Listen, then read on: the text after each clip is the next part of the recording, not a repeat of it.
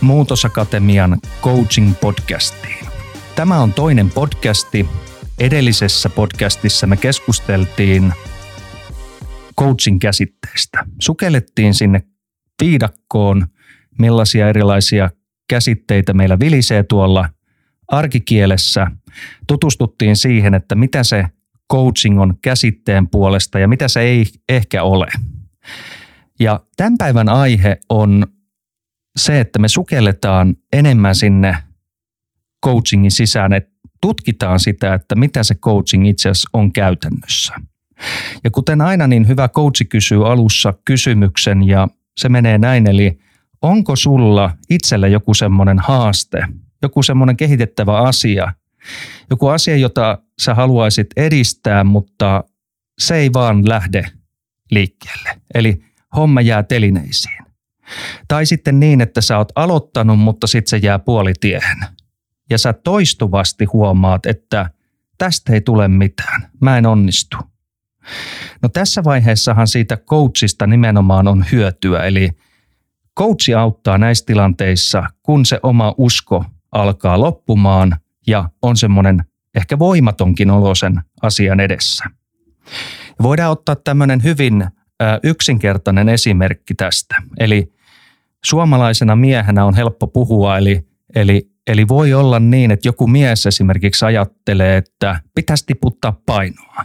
Eli miehen nimi on Markku ja Markku on saanut ajatuksen siitä, että mun pitäisi tiputtaa painoa.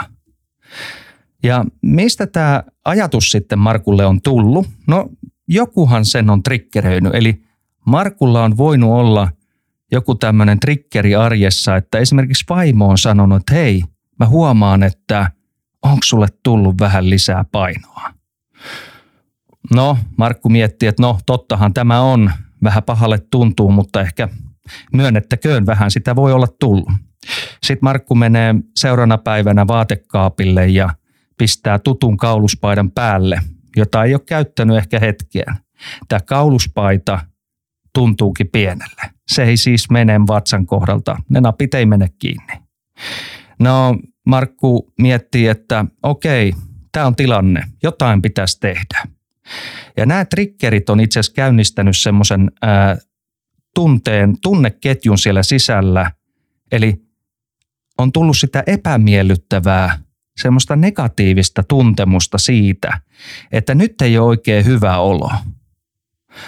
Ja kengännauhoja sitoessa, kun lähdetään sinne lenkille, niin tuntuu vähän siltä, että siinä on pikkasen vatsatiellä.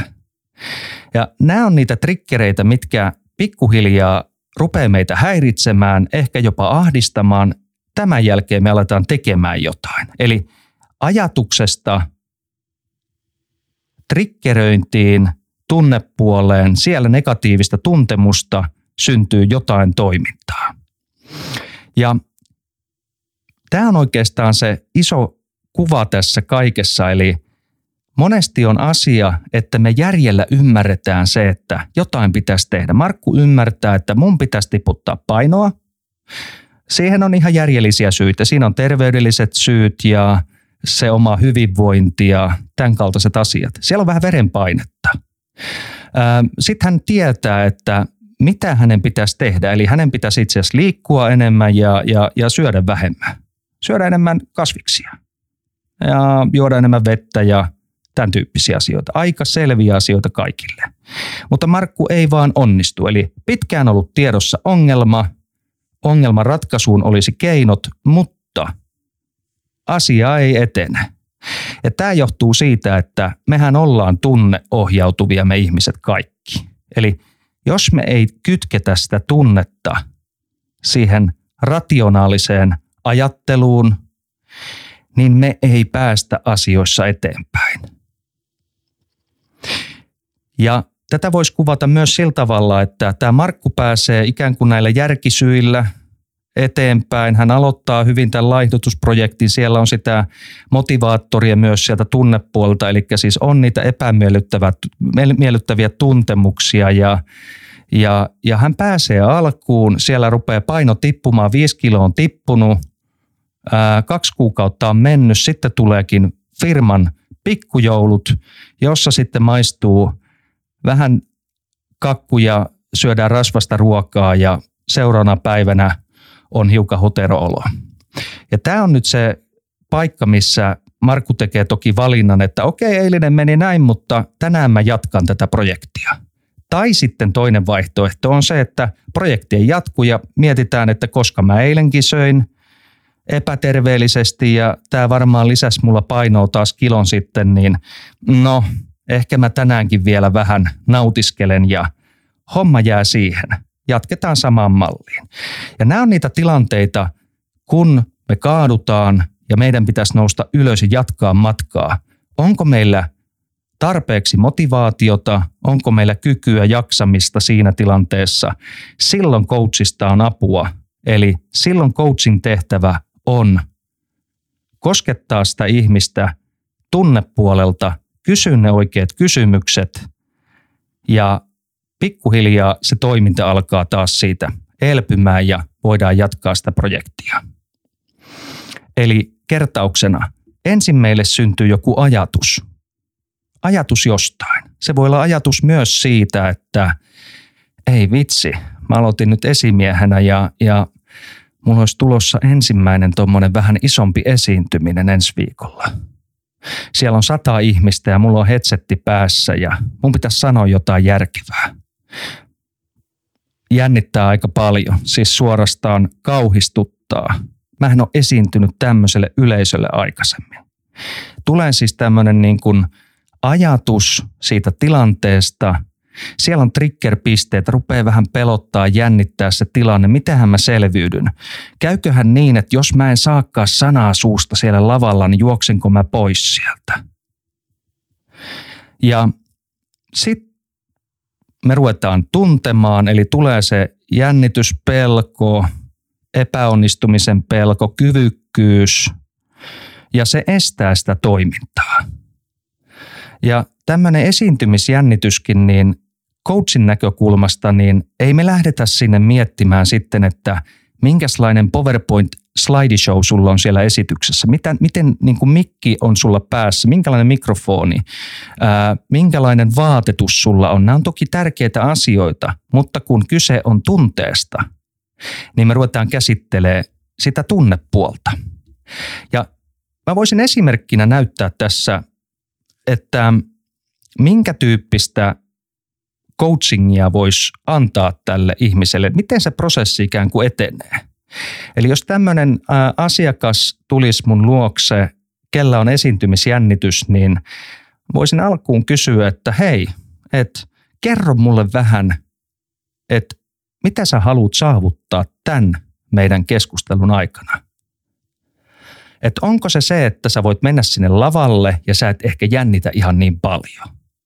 Tai jos siellä esiintymistilanteessa tulee jotain sellaista, että sä huomaat, että tämä ei nyt mene ihan putkeen, niin sä pystyt kuitenkin selviytymään siitä. Sä et juokse pois takahuoneeseen, tulee paha mieli, ehkä itku, vaan sä pystyt jatkamaan sitä.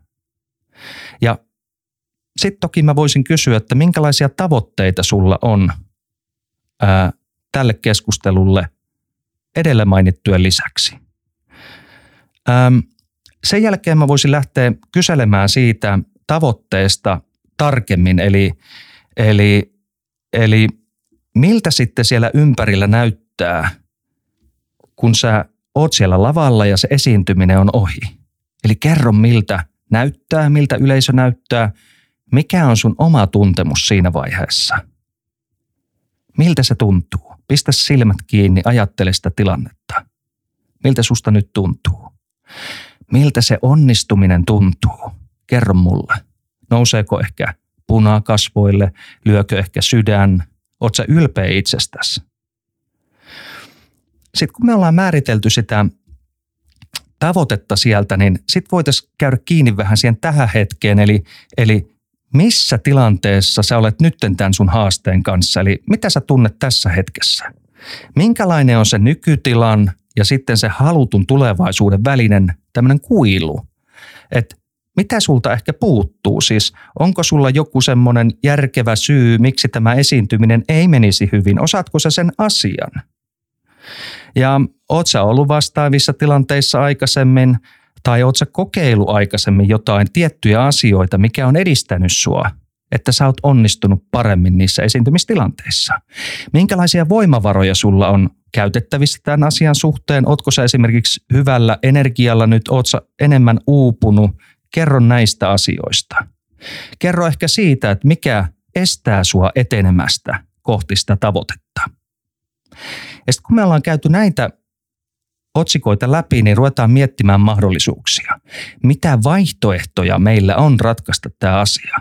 Mitä sä voisit tehdä, jotta sä pääsisit vähän lähemmäksi sitä sun tavoitetta? Tai keneltä sä voisit saada apua tällä sun matkalla? Mitä sä haluaisit ehkä multa lisäksi? Onko sulla jotain kollegoita, tuttuja, kellä on ollut samanlainen mahdollinen haaste aikaisemmin?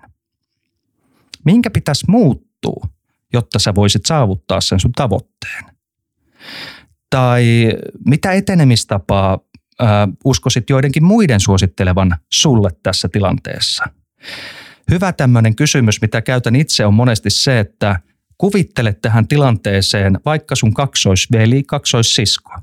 Mikä olisi paras vinkki, mitä se sun kaksoisveli voisi antaa sulle tähän tilanteeseen? Mitä se sanoisi? Pistä silmät kiinni, ajattele, mitä hän kertoisi sulle. Ja tällöin monesti se asiakas, ää, valmennettava, ää, pääsee irti siitä omasta tunteesta ja tarkastelee sitä omaa tilannetta enemmän sieltä lintuperspektiivistä.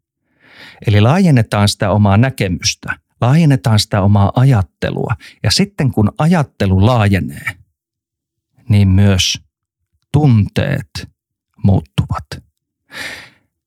Eli kun kerrotaan, niin ensin on ajatus, ehkä ne triggerpisteet siellä, sen jälkeen meille tulee ne tunteet.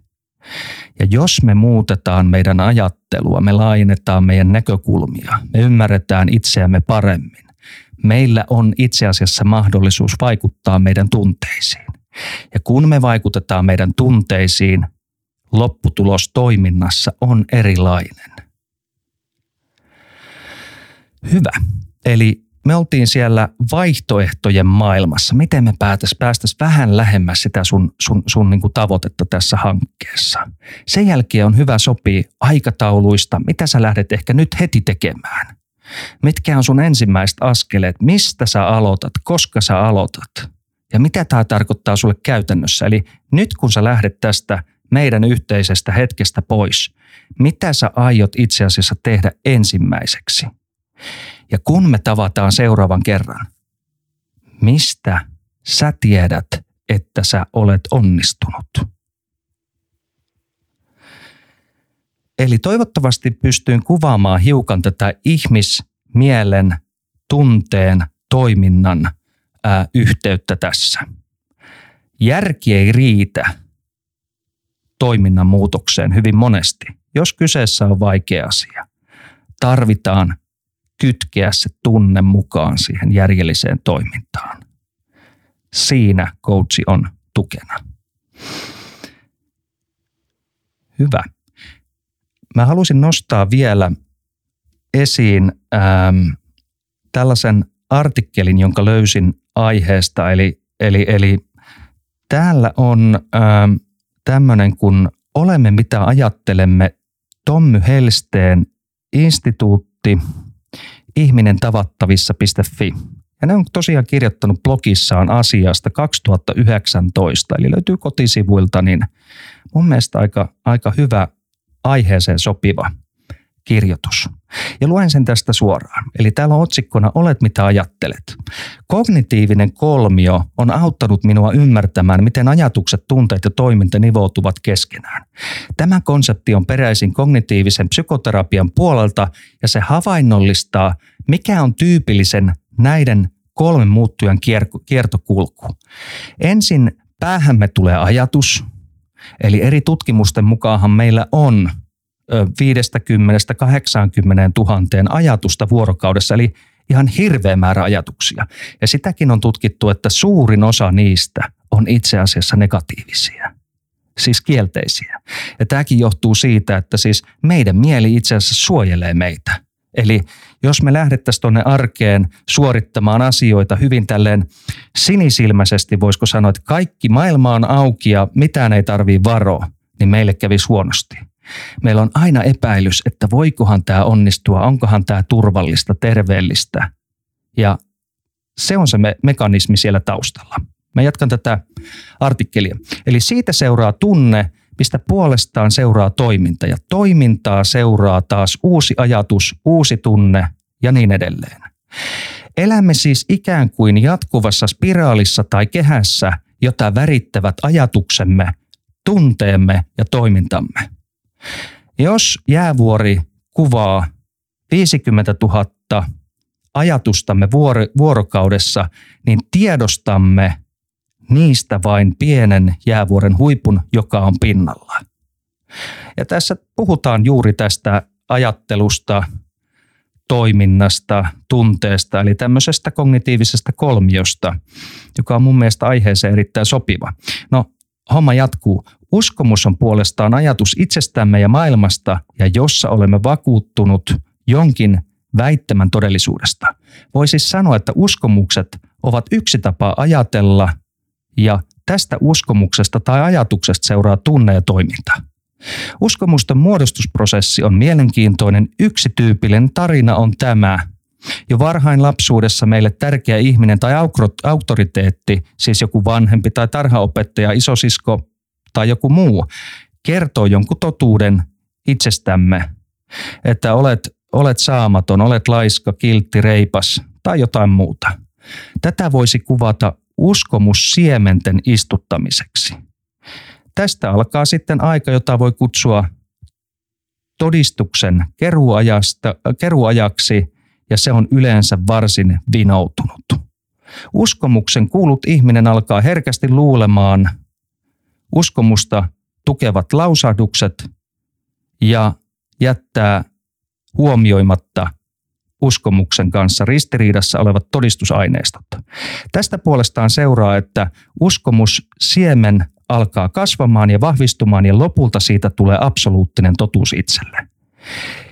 Ja tässäkin hyvä pysähtyä, eli onko sitten tässä kuvatussa esiintymisjännitystapauksessa niin ihmiselle jostain ehkä jäänyt sellainen ajatus, että en ehkä ole hyvä esiintyjä tai tai en ehkä ole vakuuttava tai en ole uskottava. Ja onko tämä sitten joku siemen jostain ää, lapsuudesta, kirjaesitelmästä, koulusta, ää, on se sitten joku esiintymistilanne aikaisemmin, siellä on tiernapoikia esitetty ala-asteella, joku on nauranut, ihan mitä vaan. Ja Täällä vielä todetaan näin, että niin tai näin, tutustuminen syvemmin omiin ajatuksiin ja uskomuksiin on palvelus ennen kaikkea itselle. Se on itsetuntemuksen parantamista parhaimmillaan ja voi johtaa käänteet tekeviin oivalluksiin ja parempaan eloon. Eli tämmöinen teksti löytyy täältä ihminen tavattavista kotisivuilta ja terapeutti Aku Hentilä on kirjoittanut tämän – tekstin mun mielestä äärimmäisen hyvä ja mielenkiintoinen. Hyvä. Tämä podcast-jakso on tässä. Toivottavasti pystyin tarjoilemaan sulle jonkun pienen ajatuksen siemenen, joka tällä kertaa on positiivinen ja ehkä edistää sun matkaa tässä ammattilaistarinassa, jota sä oot alkanut kulkea coachingin suuntaan. Kiitos. Moi moi. Bye.